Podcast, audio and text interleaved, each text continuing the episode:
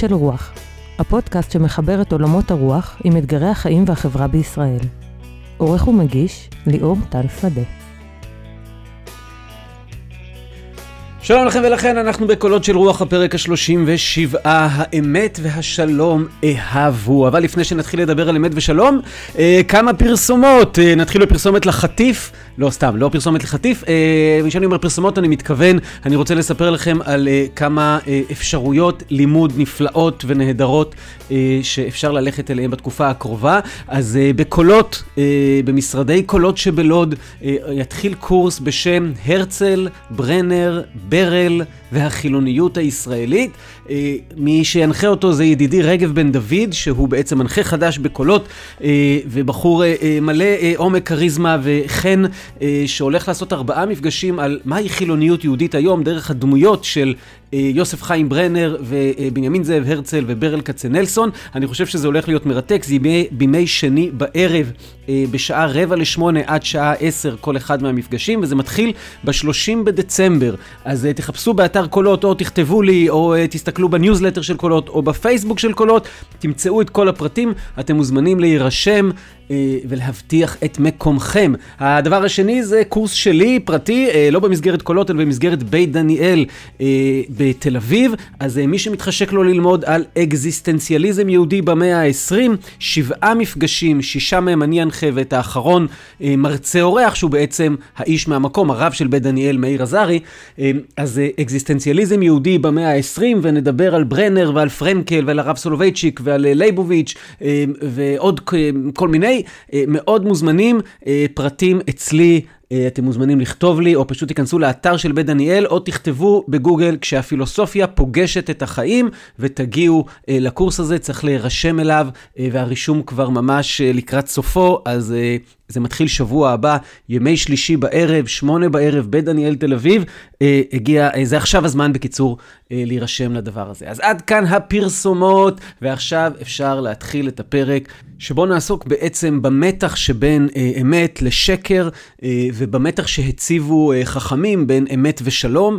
אה, נבקר קצת במקורות, קצת בפילוסופיה כללית בדגש של עמנואל קאנט, אה, קצת במחקרים של דן אריאלי, וננסה במהלך הפרק הזה לראות האם האמת חשובה, למה היא חשובה, באיזה מקרים מן הראוי שלא לדבר אמת, מה הם הרוב של המקרים שבהם ראוי שכן לדבר אמת, איך זה קשור לפוליטיקה שלנו, או בקיצור, מושג האמת הוא המושג שיעמוד במרכז, ובעצם בזה אנחנו גם מוסיפים משהו לסדרה על אהבה, בגלל הפסוק האמת והשלום אהבו אה, של הנביא זכריה, ואנחנו ננסה להבין למה האמת והשלום דווקא אה, איזה מתח אה, ואיזה השלמה יש בין המושגים האלה, אמת ושלום.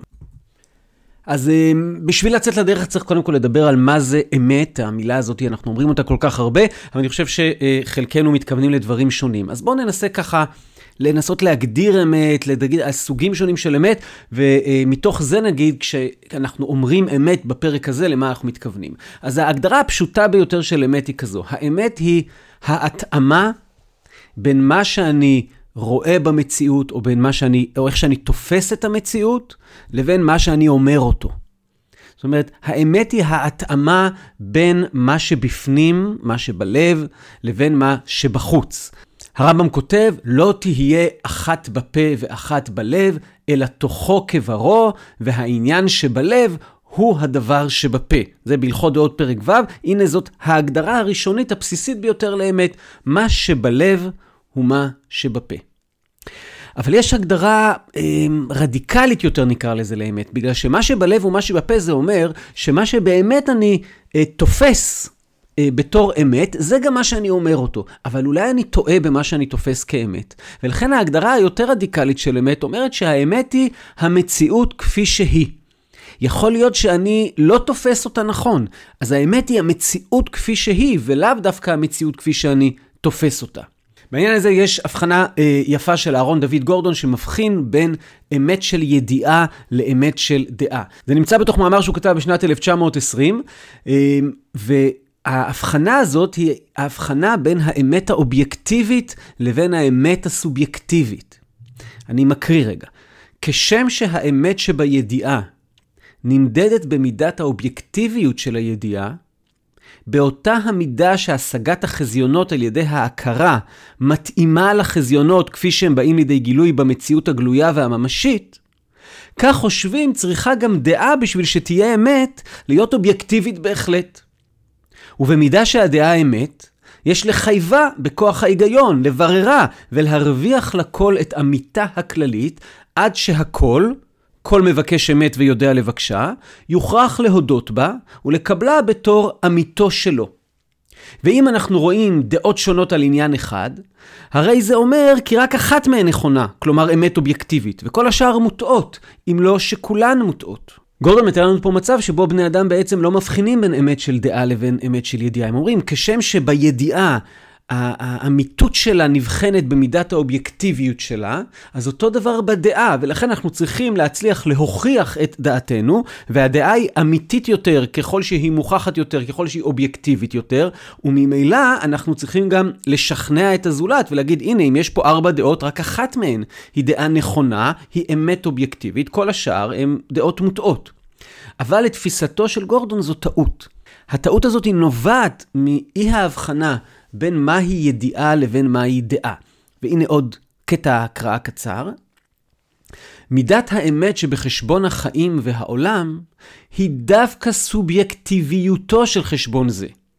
ודווקא בזה כוחו החיוני וערכו האנושי הכללי. צריך רק לעמוד על מהותה של סובייקטיביות זו.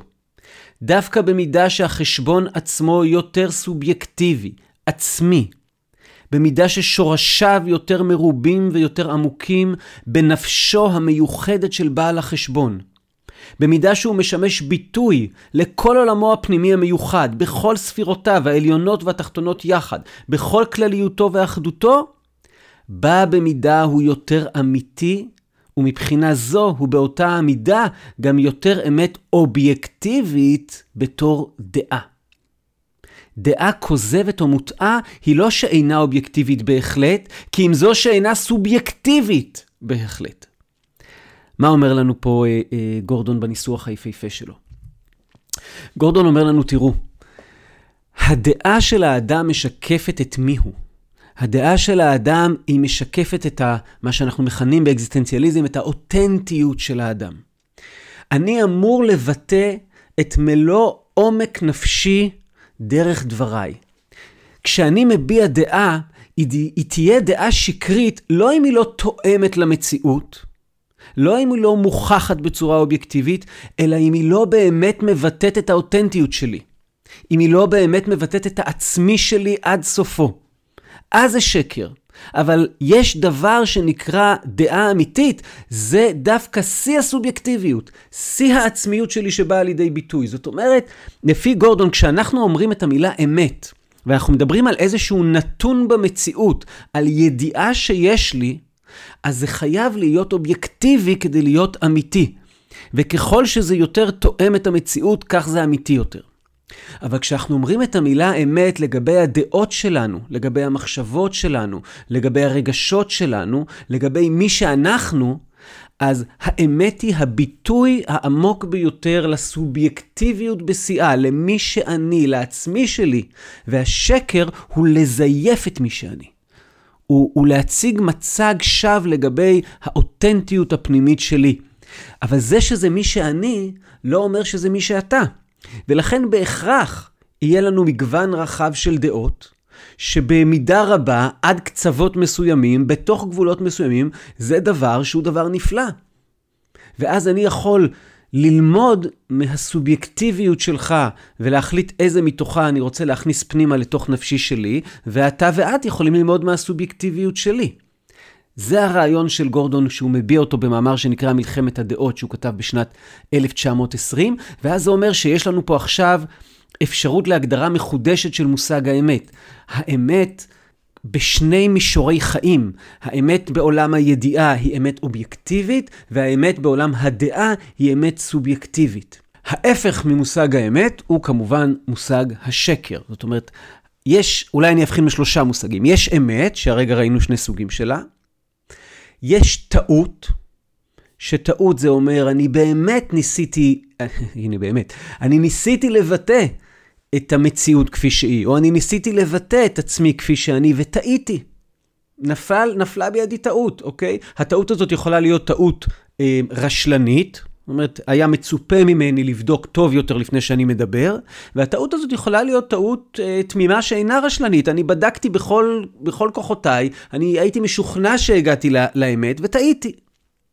ויש מושג קצה שנקרא שקר. במושג השקר אני יודע שמה שאני אומר עכשיו אם זה בעולם הידיעה, איננו תואם את המציאות, אם זה בעולם הדעה, איננו תואם את עצמי. אני, אני יודע שתוכי לא כבריא. אני יודע שמה שאני אומר עכשיו, אלו דברים שאינם תואמים את מה שאני חושב בתוכי, ובכל זאת אני אומר אותם. זאת אומרת, עולם השקר הוא העולם ההופכי לאמת, ובין האמת לשקר יש לנו את מושג הטעות, שאותה אנחנו מחלקים לטעות רשלנית ולטעות רגילה.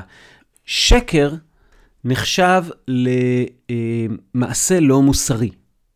האם תמיד הוא מעשה לא מוסרי? עוד מעט נדון בזה, זה חלק מרכזי מהפרק, אבל במהות שלו שקר נחשב למעשה לא מוסרי, ומעניין הוא גם נחשב למעשה שאסור מבחינת היהדות, כן, מדבר שקר תרחק, לא תטה משפט אביונך בריבו, מדבר שקר תרחק, ונקי וצדיק אל תהרוג, אה, כן, מתוך ספר אה, אה, שמות כ"ג. יש עוד מקום שבו בספר ויקרא כתוב, לא תגנובו ולא תכחשו ולא תשקרו איש בעמיתו. כבר התורה אומרת לנו, יש איזו בעיה בשקר.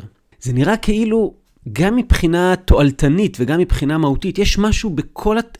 התקשורת הזאת בעולם, בכל היחסים, בכל הכבוד שאנחנו מעניקים אחד לשני, הכל מבוסס על זה שאנחנו יכולים להאמין זה לזו, זו לזה. אה, אנחנו נמצאים בתוך סיטואציה שבה כשאדם מוציא משהו מפיו, אנחנו לא צריכים כל רגע לבדוק האם בכלל המשהו הזה שהוא מוציא נכון או לא. האמת מאפשרת איזה שהם חיים שיש בהם אה, אמון, שיש בהם זרימה. יש גם משהו מאוד לא מכבד בזה שמישהו אה, משקר לי, יש בזה משהו לא הגון בזה שמישהו משקר לי. זאת אומרת, השקר מהווה עוול מוסרי. מי שמדבר על זה הרבה אה, ולקח את זה עד הקצה, זה הפילוסוף אולי החשוב ביותר בעת החדשה בתחום המוסר, שזה הפילוסוף עמנואל קאנט. עמנואל קאנט יש לו את החוק המוסרי שהזכרנו כבר בכמה מהפרקים שלנו, אה, ושכל פעם אמרתי ואני אגיד גם עכשיו, שכדי להבין אותו לעומק אנחנו צריכים להקדיש פרק שלם לסיפור הזה, ואולי יום אחד נעשה אה, סדרה על פילוסופיה של המוסר, ואז נקדיש כמובן פרק לקאנט.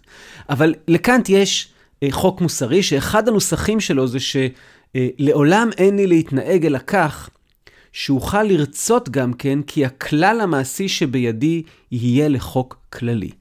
מה זה אומר על רגל אחת? זה אומר, כשאני עכשיו עושה מעשה, אני צריך, אני עושה אותו לפי איזשהו כלל מעשי. כלל שלמשל אומר, אה, אם אני רוצה אה, לצאת ממצב אה, מביך מול אדם מסוים, עליי לרצוח אותו. הנה כלל מעשי, אוקיי? Okay? אם אז כזה. ואז אם אני אהפוך את הכלל המעשי שבידי לחוק כללי, אז אני אגיד, כשאדם רוצה לצאת ממצב לא נוח, עליו לרצוח את זולתו. זה החוק הכללי. האם אני יכול לרצות בחוק הכללי הזה? כמובן שאני לא יכול לרצות, כי הוא סותר את עצמו, הוא מפיל את עצמו, לוגית הוא מפיל את עצמו, כי אז ירצחו אותי, אמ, ואז, אה, לא, ואז מלכתחילה גם אדם לא יוכל בכלל הם, אה, אה, לצאת ממצבים, כי מיד יחשבו על זה שהוא רוצה לרצוח, ואז יעשו... הדבר הזה לא יכול להתקיים כחוק כללי.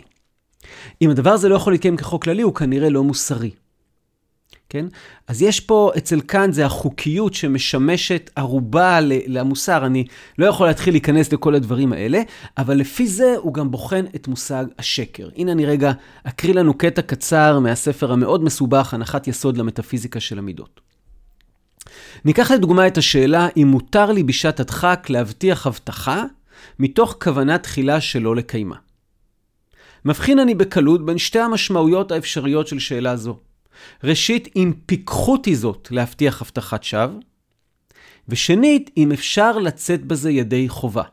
הוא מתכוון ידי חובה מוסרית. לגבי האופציה הראשונה, האם זה פיקח או לא פיקח, אז הוא אומר, אוקיי, בוא, עכשיו אפשר להתחיל אל מול סיטואציה ספציפית, להתחיל לחשוב, זה יותר יזיק לי, זה יותר יועיל לי, יעלו עליי, לא יעלו עליי, כדאי לי, לא כדאי לי. בקיצור, אני, בוד... אני בוחן את, ה... את הדבר הזה מבחינת פיקחות. אבל אם מה שמעניין אותי זה לא התוצאות שיסייעו לי או לא יסייעו לי, אלא אני שואל את עצמי, אה, האם לשקר זה מוסרי? אז אני אשאל את עצמי לא האם זה פיקח ומה יצא לי מזה, אלא אני אשאל את עצמי האם רציתי ככללי המעשי להימלט ממבוכה על ידי הבטחה כוזבת, יהא שולט כחוק כללי, הן עליי, הן על אחרים. האם יכולתי לומר לעצמי כי כל אחד רשאי להבטיח הבטחה כוזבת בשעה שהוא נתון במצוקה ואינו יכול להימלט ממנה בדרך אחרת? אני רואה מיד כי יכול אני אמנם לרצות בשקר, אבל אין אני יכול לרצות כל עיקר כי השקר יהיה לחוק כללי. מפני שעם קיום חוק זה, לא תהיה עוד בעצם שום הבטחה בעולם. שהרי לחינם הייתי מתראה לאחרים כמגלה לפניהם את רצוני על פעולותיי העתידות. הם לא יאמינו לגילוי מדומה זה. ואם יעשו זאת מתוך פחזנות יתרה, סופם שישלמו לי מידה כנגד מידה. יוצא מזה כי כללי המעשי, אילו נעשה לחוק כללי, מיד היה מבטל את עצמו בהכרח. הקראתי לכם מעמודים 38-39 בהנחת יסוד למטאפיזיקה של המידות, ומה זה אומר בעברית פשוטה? קאנט חושב שהשקר סותר את הצו הקטגורי, אגב, הוא סותר גם את הנוסח השני של הצו הקטגורי, ש, שלפיו אסור לי להשתמש באף אדם כאמצעי בלבד, ובשקר אני משתמש בך כאמצעי בלבד, ולא אכפת לי מה, מרגשותיך ומתובנותיך. אז, אז לפי קאנט, אסור לשקר עם סימן קריאה אה, חזק מאוד אחרי, אה, שאלו את קאנט כל מיני שאלות קצה לגבי האיסור לשקר. למשל, אם מגיע אדם אה, שהוא ככל הנראה רוצח אליי הביתה, ואצלי בבית מסתתר האדם שהוא רוצה לרצוח, והוא שואל אותי, תגיד, הוא מסתתר אצלך בבית? גם שם היה, קאנט כתב באיזה מכתב, אסור לי לשקר. אני צריך למצוא דרך אחרת להגן על אותו אדם, כי שקר במהות שלו הוא דבר לא מוסרי. או לכל הפחות, אם אני משקר, אני לא יכול להגיד לעצמי שעשיתי דבר מוסרי, לפי קאנט. יש על זה אה, קיטעון קצרצר נורא מעניין בגמרא במסכת סוכה, שרבי זיירה אומר, אני מתרגם, לא יאמר אדם לתינוק אתן לך דבר ואינו נותן לו. אתה לא יכול להגיד לילד קטן, להבטיח לו הבטחה ולא לתת לו, שעשוי על ידי כך ללמדו שקר. שנאמר, ואיש ברעהו יהתלו ואמת לא ידברו, לימדו לשונם דבר שקר. זאת אומרת, רבי זרע אומר לנו, אפילו ה, ב, בתוך התהליך החינוכי, אתה צריך לשים לב היטב שאתה לא מבטיח משהו, מה ש... אנחנו מבינים, כן, הוא, הוא לקח משהו שכולם עושים. אתה לא מבטיח משהו לילד קטן ובסוף לא מקיים, כי אתה מלמד את הילד הקטן הזה עכשיו בדרך ההתנהלות שלך, ואנחנו יודעים שבחינוך, דוגמה אישית זה 90 אחוז, השאר זה 10 אחוז, כן? אתה מלמד את הילד הקטן דרך ההתנהלות שלך, ששקר זה אמצעי לגיטימי. והאמירת עומק פה היא ששקר הוא לא אמצעי לגיטימי. אבל כולנו משקרים. אנחנו יודעים את זה, אה, אין אדם בעולם שמעולם לא שיקר. אה, כולנו משתמשים בדבר הזה שנקרא שקר, אה, וזה נכון שלא אותו דבר, מי יותר, מי פחות. הנה, הרמח"ל, רבי משה חיים לוצטו במסילת ישרים, אנחנו מדברים על ספר שיצא ב-1740, אומר ככה: השקר, גם הוא חולי רע, נתפשט מאוד בבני האדם. ואולם מדרגות מדרגות יש בו. יש בני אדם שאומנותם ממש הוא השקרנות. הם הולכים ובודים מליבם כזבים גמורים למען הרבות שיחה בין הבריות, או להיחשב מן החכמים ויודעי דברים הרבה, וכו'. ויש אחרים קרובים להם במדרגה, אף על פי שאינם כמוהם ממש, והם המכזבים בסיפוריהם ודבריהם, והיינו שאין אומנותם בכך ללכת ולבדות סיפורים ומעשים אשר לא נבראו ולא יהיו, אבל בבואם לספר דבר מה, יערבו בהם מן השקרים כמו שיעלה על רוחם. והתרגלו בזה עד ששב להם כמו טבע, והם הם הבדאים, אשר אי אפשר להאמין לדבריהם. ושוב דילוג, ויש עוד אחרים שחוליים קל מחולי הראשונים, והם אותם שאינם קבועים כל כך בשקר. אלא שלא יחושו להתרחק ממנו, ואם יזדמן להם, יאמרו הוא. ופעמים רבות יאמרו דרך שחוק או כיוצא בזה, בלא כוונה רעה. אז מה אומר לנו פה רמח"ל? הוא אומר לנו, אה, כולם משקרים. החולי הזה התפשט בקרב בני אדם מאוד, אבל אני לא שופט את כולם אותו דבר, אני רואה איזושהי הדרגתיות בתוך הדבר הזה.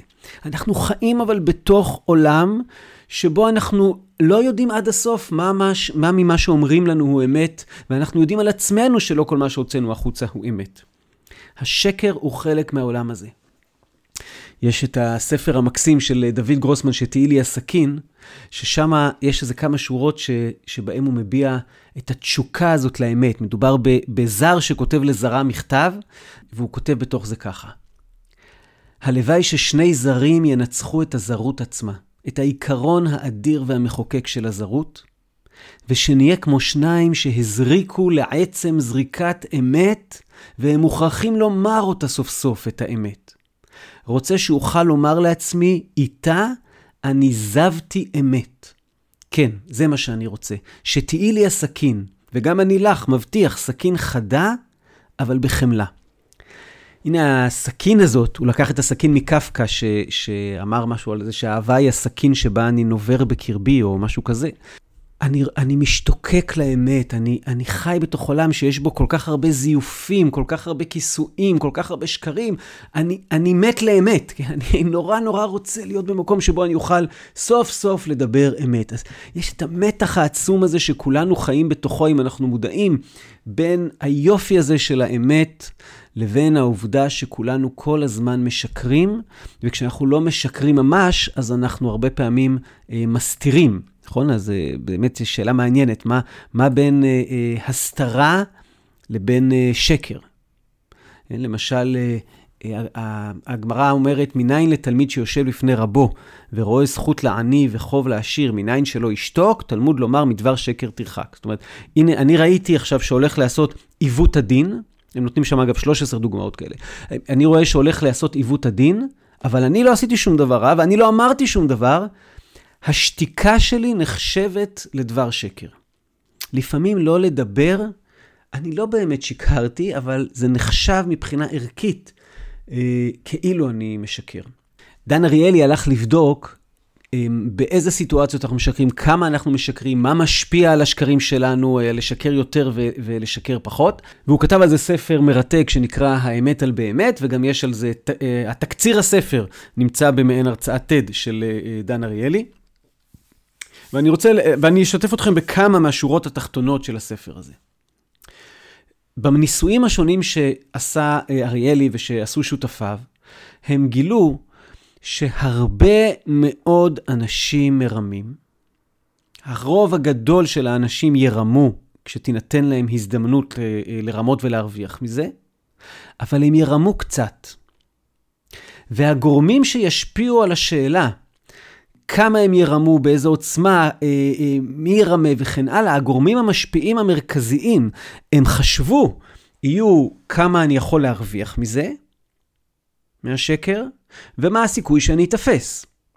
ואז הדבר המטלטל שהם גילו בניסויים שלהם, ששני הגורמים האלה, כמה אני יכול להרוויח ומה הסיכוי שאני אתפס, כמעט לא משפיעים בכלל על השאלה האם נרמה וכמה נרמה. הדברים אחרים משפיעים על השאלה הזאת. אולי הדבר המרכזי ביותר שמשפיע, זה שאנחנו רוצים להרגיש טוב עם עצמנו. אנחנו רוצים להסתכל במראה ולהרגיש בסדר.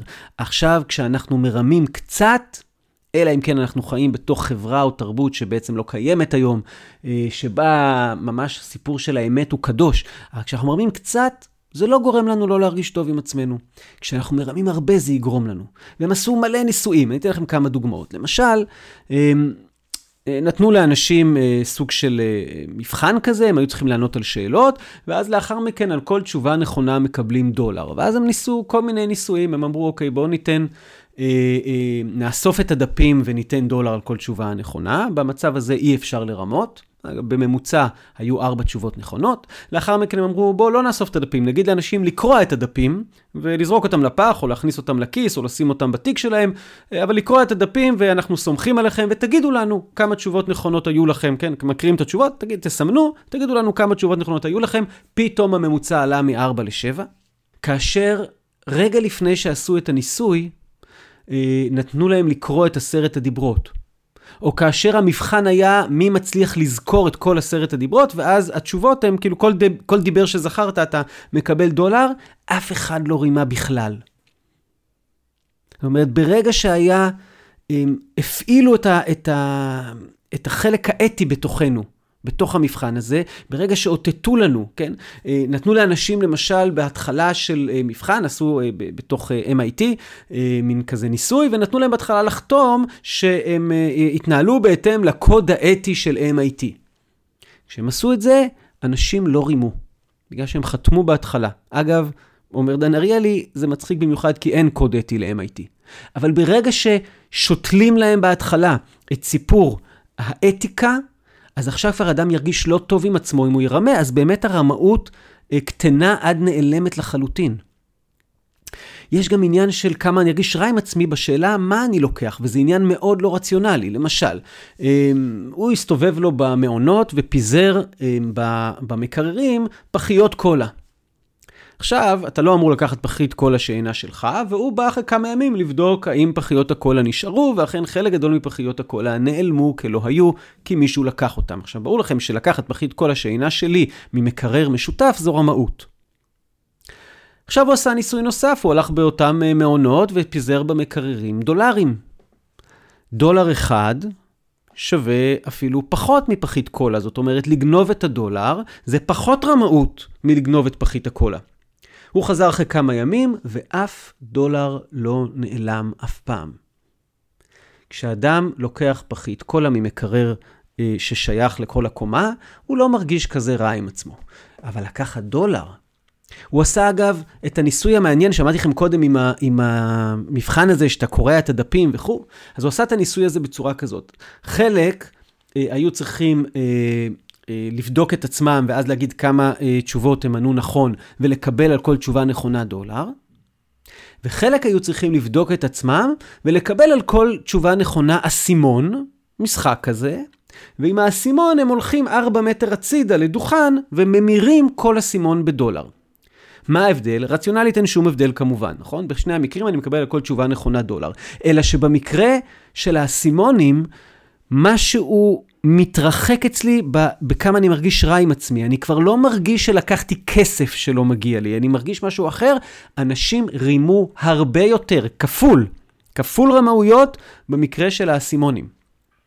עכשיו תחשבו מה זה אומר למשל על איך אנשים מרמים עם מניות.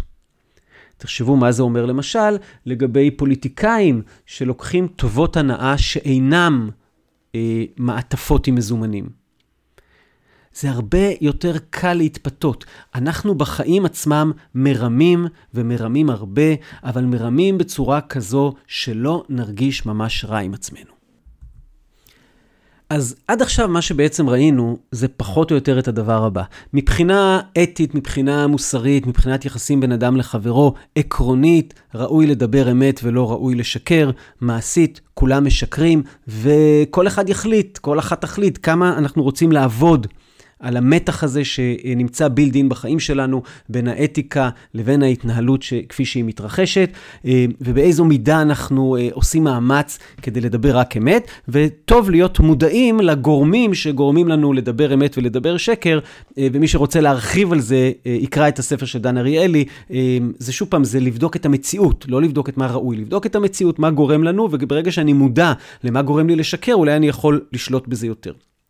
אבל יש שאלה אחרת שעוד לא עסקנו בה, והיא השאלה, מתי מן הראוי לשקר? זאת אומרת, אם בדרך כלל הראוי הוא להגיד אמת והלא ראוי הוא לשקר, מתי אה, יש חריגות שבהם אני אומר, בסיטואציה הזאת כדאי ונכון, לא רק כדאי, נכון וראוי לשקר. אה, לא לבטא את עצמי בצורה אותנטית. להגיד משהו לא נכון על המציאות, כן? מתי נכון להתנהג הפוך למושג האמת. וחז"ל, יש לזה איזה אזור כזה שקשור לכותרת של הפרק האמת והשלום אהבו, שבו הם מוכנים לשקול את דברי השקר, וזה האזור של השלום. כן? רבן שמעון בן גמליאל אומר, על שלושה דברים העולם עומד, על הדין ועל האמת ועל השלום. אז מה קורה כשיש איזה מתח בין אמת ושלום? אני אתן לכם דוגמה מסוגיה הלכתית יבשה לכאורה, שנקראת מריש הגזול. מריש זה אה, סוג של אה, קרש. אה, ועוד מילה שתופיע לנו עוד רגע זה בירה, בירה זה סוג של מבנה. Okay. עכשיו יש דילמה כזאת, גזל מריש ובנאו בבירה. זהו, זה סוף הדילמה, זה התקציר הזה שחז"ל כותבים בו ארבע מילים, גזל מריש ובנאו בבירה. מישהו גוזל קרש עץ שכזה, והוא אה, בונה בניין, והוא משתמש בקרש העץ בתוך הבניין. עכשיו, הסיטואציה שיש כאן היא כזו. אה, עלינו עליו, אנחנו יודעים שהוא גזל, והנה קרש העץ הזה שייך לשמוליק. שמוליק אומר, אני רוצה לקבל את קרש העץ. אומרים לשמוליק, אתה מוכן לקבל פיצוי? שמוליק אומר, לא, אני רוצה את קרש העץ שלי. בודקים, הדרך היחידה להביא לו את קרש העץ שלו, זה להרוס את כל המבנה. מבחינת האמת, מבחינת הצדק בעולם, מבחינת ה... אמ, זה שלו. לכאורה, בית המשפט לא יכול להגיד לו, אמ, אתה, אני כופה עליך לא לקבל את מה שנגזל ממך. מי שקו המחשבה שלו הוא קו מחשבה של אמת, צריך להגיד, תהרוס את הבניין. ואכן בית שמאי אומרים, מקעקע כל הבירה כולה, ומחזיר מריש לבעליו. אבל מי שקו המחשבה שלו הוא שלום, קו מחשבה שגם רוצה לייצר אפשרות לחיים משותפים ביחד, וגם רוצה לאפשר לאדם להשתנות, לחזור בו, לשנות את דרכיו. בית הלל אומרים אין לו אלא דמי מריש בלבד, משום תקנת השווין. תקנת השווין זה ה... היכולת לאפשר לאדם את תהליך ההשתנות, השיבה, כן, יכולים לחזור לפרקים על תשובה, את תהליך השיבה הזה. אומרים, בית הלל, זה נורא מאפיין אותם, וגם בית, המחלוקות בין בית שמאי לבית הלל, רבים חושבים שהמחלוקות בין בית שמאי לבית הלל מבוססות על מי מחמיר יותר ומי מקל יותר. יש בזה פן של אמת, אבל בעומק אני חושב, בית שמאי הם אנשי אמת וצדק. בית הלל מעריכים את האמת והצדק, אבל בעומק של האישיות שלהם הם אנשי שלום. הם אנשי אה, לייצר אה, משפחה, לייצר קהילה, לייצר חברה. והרבה פעמים הסיפור של האמת מתנגש עם הסיפור של השלום, ובמקרים האלה שהסיפור של האמת מתנגש עם סיפור, עם סיפור השלום, יהיו הרבה מקרים, לא תמיד, שהלל ילכו לכיוון של השלום. הדוגמה הידועה ביותר היא הדוגמה של הכלה נאה וחסודה. מה זאת הדוגמה הזאת שלקוחה מהבבלי במסכת כתובות י"ז עמוד א'? אה, שואלים שם, כיצד מרקדין לפני הכלה? זו מין שאלה ששואלת איך אני משמח את הכלה, איך אני מתראה בפניה, מה אני אומר לה, מה אני לא אומר לה. עכשיו בואו ניכנס לדילמה שהעסיקה אותם. מה קורה אם הכלה שואלת אותי איך אני נראית, ואני חושב שהיא נראית לא משהו בכלל? נכון, כל כלה יפה, את מה זה חריג? את, לא מאמין שככה את נראית בתור כלה. ולפחות היית לובשת אה, שמלה נורמלית, אבל השמלה עוד יותר עושה... כן, נגיד, שזה, נגיד שאלו המחשבות שעוברות לגברבר שנשאל לגבי איך אני נראית. בית שמאי אומרים כלה כמות שהיא. זה לאו דווקא אומר שאתה צריך עכשיו להגיד לה, זה אומר שאתה גם יכול לשתוק ואתה יכול להתחמק, אבל אסור לך לשקר. ובית הלל אומרים, כלה נאה וחסודה. עכשיו מיד אמרו להם בית שמאי לבית הלל, הרי שהייתה חיגרת או סומה, אומרים לה כלה נאה וחסודה, והתורה אמרה מדבר שקר תרחק. הם מזהים אה, חיגרת וסומה עם אה, אה, מי שנראית לא טוב, שהיא לא נאה וחסודה. זה היום גם מאוד לא פוליטיקלי קורקט להגיד, וגם הרבה פעמים פשוט לא נכון. אבל, אבל אנחנו עכשיו עם כן, הזיהוי שלהם, אוקיי, עם האמת שלהם, אומרים, את, אתה מסתכל עליה, ואתה לא חושב שהיא נאה וחסודה. התורה אמרה מדבר שקר תרחק. איך אתם יכולים להגיד כזה דבר? בית הלל עונים להם בצורה מוזרה. בית הלל אומרים להם ככה, תגידו, מי שלקח מקח רע מן השוק, ישפכנו בעיניו או יגננו בעיניו? הם עכשיו באים להם בשיח גברי. כן? כל השיח פה עד עכשיו הוא ודאי בעייתי מבחינה מגדרית. הם הולכים עם זה. הם באים להם בשיח גברי, תגיד אחי, אתה חסכת מלא כסף, ועכשיו קנית משהו. וכל החסכונות שלך הלכו על המשהו הזה, ועכשיו אתה בא לחבר שלך ואומר לו, תגיד, נו, מה אתה אומר על מה שקניתי? מה אתה אומר, ישפכנו בעיניו או יגננו בעיניו? את הדוגמה הזאת בית שמאי יכולים להבין. ואז הוא אומר, ישפכנו בעיניו.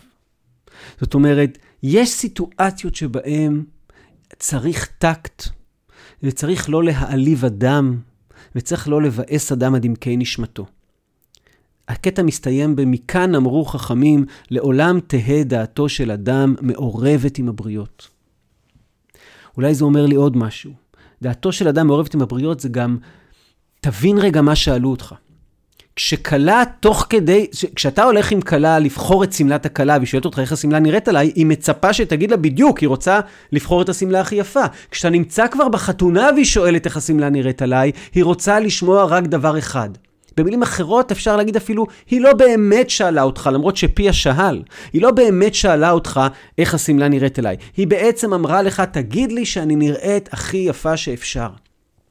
לעולם תהא דעתו של אדם מעורבת עם הבריות. הרבה פעמים הדבקות הזאת באמת היא דבקות שמייצרת איזה אה, פגע רע בעולם ומבטלת את השלום. זה המתח הזה עוד פעם, בין האמת לבין המושג הרחב אה, והעמוק של שלום. את המתח הזה מביעים חז"ל ממש במילים האלה של אמת ושלום, בסוגיה שנמצאת בתלמוד הבבלי במסכת יבמות, ושמה אומר רבי הילה משום רבי אלעזר ברבי שמעון את המשפט הבא: מותר לו לאדם לשנות בדבר השלום. לשנות הכוונה היא להגיד דבר שאינו נכון. כן, אני משנה את האמת. ומותר לי לעשות את זה כשהמטרה האמיתית שלי זה שלום. והוא נותן שם דוגמה שבה האחים של יוסף אומרים לו אה, אה, שאבא שלו ציווה כך וכך, למרות שאבא שלו לא ציווה כך וכך, והם עושים את זה מתוך ניסיון לייצר מחדש את היחסים המשפחתיים אל מול השבר הגדול שבו הם היו. רבי נתן אומר שם שלא רק שמותר לאדם לשנות בדבר שלום, אלא מצווה. והוא לוקח את זה מהסיפור של שמואל, שכששמואל אמר לאלוהים, איך אני אלך, הוא אומר לנביא, כן, איך אני אלך ושמע שאול והרגני, אז הנביא אומר לו, תגיד שאתה הולך להקריב קורבן, וככה תוכל ללכת, בעצם הוא הולך כן למשוך את המלך הבא. אמ, מה זאת אומרת? הוא ממש אמר לו לשקר, ולכן אומר, יש ציווי לשקר בסיטואציות מסוימות. עכשיו, הסיטואציה הזאת מעניינת במיוחד, כי היא אומנם מייצרת שלום במובן שלא יהרגו אותו, אבל יש פה אינטרס לאומי פוליטי עמוק, ויש פה אמירה שכדי לממש את האינטרס הפוליטי הלאומי הגדול הזה, מותר לשקר.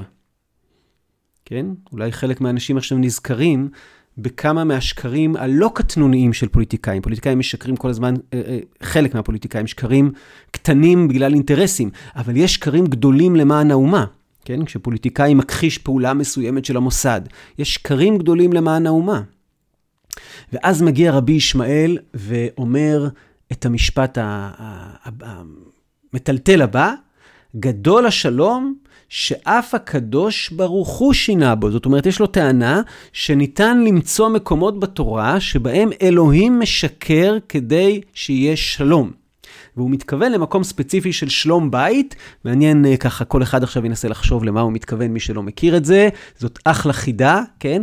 איפה בספר בראשית אלוהים משקר כדי להביא שלום?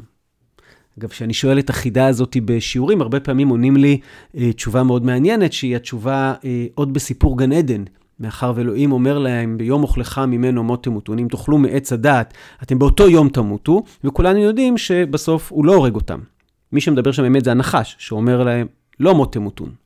כן? אה, אז נכון, יש כל מיני עכשיו התחכמויות ופרשנים ודרשנים, אה, הוא לא אין הכוונה למוות ממש באותו יום, הכוונה שבאותו יום הם יהפכו בני מוות, כל מיני כאלה. בתכלס, בטקסט שם אלוהים אומר להם, אתם תקבלו עונש א', ולא נותן להם את העונש. אבל לא לזה התכוון אה, רבי ישמעאל, אלא למקום אחר בספר בראשית, שבו אה, מקום מאוד עדין, מאוד יפה, שבו... אה, המלאכים אומרים לשרה שיהיה לה ילד, והיא אומרת, איך יהיה לי ילד? ואדוני זקן. זאת אומרת, היא מדברת על אברהם, היא אומרת, אברהם זקן, הוא כבר לא מסוגל, זה מצחיק אותה, היא צוחקת, מה, איך אתם אומרים שיהיה לי ילד כש, כשבן זוגי כנראה אפילו לא מסוגל לקיים איתי יחסי מין, או, או כן, משהו מהאזור הזה. עכשיו, זה מאוד מעליב. ואחרי זה אלוהים הולך לאברהם ואומר לו, למה צחקה שרה? אבל שמה הוא אומר לו שצחקה שרה ואמרה, ואני זקנתי. זאת אומרת, כאילו הוא שם את זה עליה. כדי שאברהם לא ייעלב, כדי שהסיטואציה הנוכחית לא תפגע בשלום הבית. זאת אומרת, אומרים לנו חז"ל, מותר לשנות מפני השלום. עכשיו, זה כמובן לא אמור להפוך להיות שכל דבר עכשיו נקרא לו שלום ונשקר בלי הפסקה וכאלה, אבל זה, זה הבסיס שחז"ל נותנים לנו, שכשזה באמת תמורת שלום, יש סיטואציות שבהן מותר לשקר, ויש סיטואציות שבהן חובה לשקר. והבעיה הגדולה היא להצליח בצורה עדינה להבחין בין הסיטואציות ולקבל הכרעה מתי ככה ומתי ככה. אגב, מעניין, במקום אחר בגמרא, אומרים שתלמידי חכמים, ספציפית, לא כל הציבור, אלא תלמידי חכמים, יש עוד שלושה דברים שבהם מותר להם לשקר. כן, או מותר להם uh, לשנות במילותיהם, ככה כתוב שם. שלושת הדברים זה מסכת, פוריה, שזה מיטה, ואושפיזה, שזה אורחים. מה הכוונה? אז רש"י מסביר ככה, מסכת, אם שואלים אותו, תגיד לי, אה, אתה יודע את המסכת הזו והזו? הוא צריך להגיד לא, למרות שהוא יודע. למה? ענווה. זאת אומרת, אם אנחנו מנסים להוציא מזה כלל, ולא לוקחים את זה רק כמקרה, אומרים שתלמידי חכמים, כדי לשמור על ענווה, מותר להם לשקר. הדבר השני זה מיתה. אם שואלים אותו על כל מיני דברים שבצנעה, למשל, אה, תגיד זאת המיטה שלך, ובמיטה הזאת נעשו כמה מעשים, לא יודע, אם שואלים אותו על דברים שבצנעה, מותר לו לשקר. למה? גם כנראה מתוך המקום של פרטיות האדם, אבל גם מתוך המקום שלא אל, אל, להכפיש את התורה. זה תלמיד חכם. ואם יחשדו בתלמיד חכם בכל מיני דברים, יתחילו להגיד, אה, אתם רואים איך מתנהגים תלמידי חכמים? אתם רואים איזה מין תורה זאת? ואי, והמקרה השלישי זה המקרה של אורחים. עכשיו, זה בכלל מקרה חמוד. רש"י אומר ככה, שואלים אותי על המארח שאירח אותי. עכשיו, הוא אירח אותי נורא יפה. ונתן לי מלא אוכל בחינם, ונתן לי לישון בחינם, ואחרי, ושואלים אותי איך היה, ואני אומר, אה, לא, לא משהו. למה? למה לשקר? למה לא להגיד, המארח הזה מדהים? כי חוששים לשלום המארח, שלא עכשיו יתחילו לבוא אליו מלא מלא אנשים, אה, לאכול אצלו, לשתות אצלו, לישון אצלו, ויהפכו אותו לאדם עני. כן? תראו את ה... את קו המחשבה שלהם, כן? מותר לי לתלמיד חכם, שמישהו אירח אותי כי אני תלמיד חכם ודאג לי והכול, מותר לי לשקר על איך היה האירוח מתוך דאגה למי שכרגע אירח אותי. מתוך דאגה לזולת ולממונו, מותר לי לשקר. עכשיו, יש מחלוקת בפרשנים, האם בעצם שלושת הדברים האלה שבגללם כרגע היה שקר, שזה ענווה, צנעה פרטית כזאתי, ודאגה לזולת, האם אלה כללים שבהם מותר לשקר, או שזה כללים שבהם מותר רק לתלמידי חכמים לשקר, או שזה בכלל לא כללים, אלא שלושת המקרים האלה, וזהו. אז כמובן כל אחד ואחד מכם ומאיתנו יכול להחליט מה, מה דעתו בסוגיה הזאת, אבל זה מעניין שבעצם המקום שבו כרגע הם, הם, הם מאותגרים בו והם חולקים לגביו, זה האם אני יכול לשקר בשביל ענווה, האם אני יכול לשקר מתוך דאגה עמוקה לזולת, האם אני יכול לשקר מתוך מקום שדואג לעומק הפרטיות והצניעות. אבל אלה השאלות שמעסיקות אותם. ולא כמובן האם אה, אה, הממצאים שראינו קודם של דן אריאלי, זאת אומרת, אה, הסיטואציות של לשקר בשביל אינטרסים. וזה בעצם הוביל אותי למילות הסיכום. כולנו יודעים שהשקרים הם חלק מהחיים שלנו.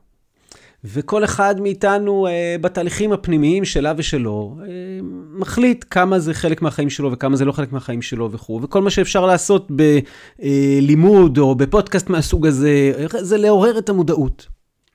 בתוך המודעות לעובדה שיש חשיבות עצומה גם כדי שיתנהלו פה חיי חברה תקינים וגם מבחינת כבוד האדם והגינות ויחס בין אדם לרעהו, יש חשיבות עצומה לאמת. אנחנו גם מבינים שיש סיטואציות שבהן דווקא להגיד את האמת זה להיות אה, חתיכת חמור שלא מבין עניין אה, ושפוגע באנשים. ואז יש ריקוד עדין מאוד, שעמנואל קאנט לא היה מקבל אותו. אבל חז"ל קוראים לנו לריקוד עדין מאוד בין המקום של האמת בתוך ההתנהלות שלנו ובתוך החיים שלנו, לבין המקום של השלום, המחשבה על הרגשות, המחשבה על איך ממשיכים לחיות יחד, המחשבה על הקהילתיות, המחשבה על איך לא פוגעים ברגשות הזולת רק בשביל שאני ארגיש שלא שיקרתי. וזה ריקוד עדין מאוד. והריקוד הזה הוא בדרך כלל לא המקום שבתוכו אנחנו נמצאים, וזאת הקריאה של חז"ל אלינו. לעולם תהא דעתו של אדם מעורבת עם הבריות. לנסות להיות בית הלל, זה אומר ככה, אני מצד אחד מבין לעומק את החשיבות של הדין, את החשיבות של הצדק, את החשיבות של האמת, את החשיבות של... ואני משתדל ככל שניתן לחיות על פי זה.